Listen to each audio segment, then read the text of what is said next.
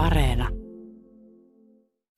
Ykkösaamun kolumnisti, Helsingin yliopiston sosiaalipolitiikan professori Heikki Hiilamo.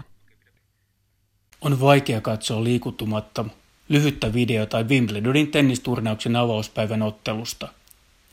Kuuluttaja pyytää täyttä katsomaan kiittämään niitä, jotka ovat tehneet turnauksen mahdolliseksi ja kertoo, että kuninkaallisten aitioon on kutsuttu peliä seuraamaan koronarokotteen keksijöitä. Kamera zoomaa professori Sarah Gilbertin kasvoihin.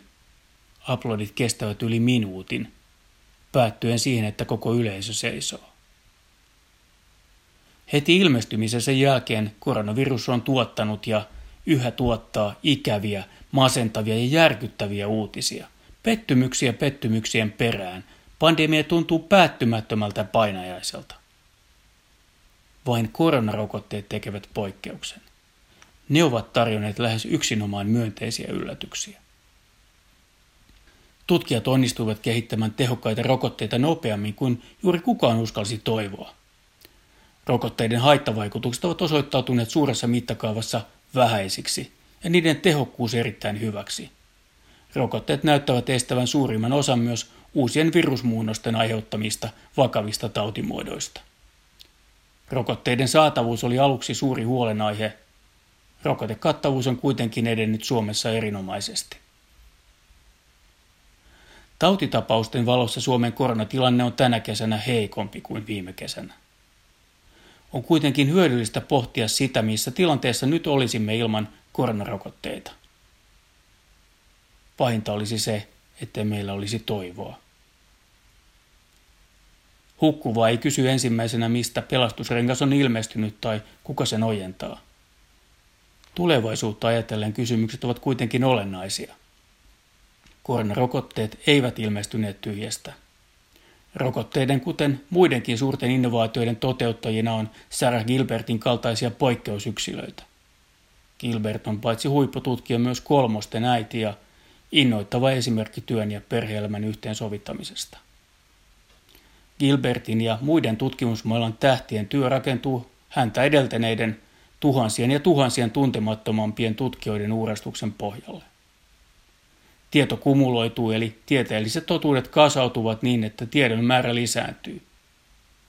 Tämän prosessin ylläpitäminen ja tukeminen on ratkaisevan tärkeää paitsi pandemioiden myös muiden globaalien kriisien, erityisesti ilmastonmuutoksen ja lajikadon voittamiseksi.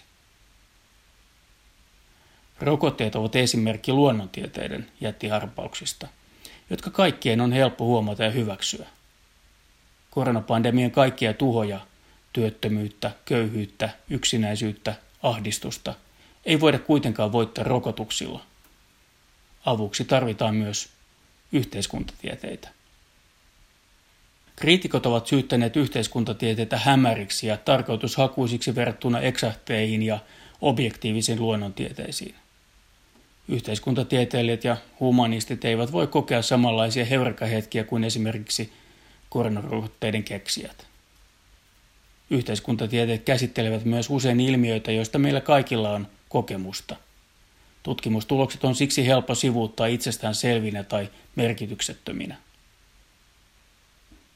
Yhteiskuntatieteet ovat kuitenkin sekä metodologisesti että älyllisesti haastavia juuri siksi, että niiden tutkivat ilmiöt ovat erittäin monimutkaisia, alati muuttuvia ja sääntöihin alistumattomia miten sote-uudistuksen toimeenpano onnistuu niin, että pandemian loppuvaiheessa ja sen jälkeen palvelut paranevat ja tasa-arvo lisääntyy samaan aikaan kun kustannuksia yritetään säästää. Miten pandemian rasittamaa julkista taloutta tulisi hoitaa, jotta hyvinvointi lisääntyisi ilman tulevien sukupolvien kohtuuttomasti rasittavaa velkataakkaa? Miten pitkäaikaistyöttömyyden kasvu voitaisiin taittaa uudistamalla työttömyysturvaa ja muuta sosiaaliturvaa? Wimbledonin tennisturnauksen spontaani juhla tutkitun tiedon riemuvoitolle on tunnustus kaikelle tutkimustyölle, vaatimattomammista kanditoista huippujulkaisuihin. Aplodit kuuluvat kaikille, jotka pyrkivät luomaan uutta tietoa.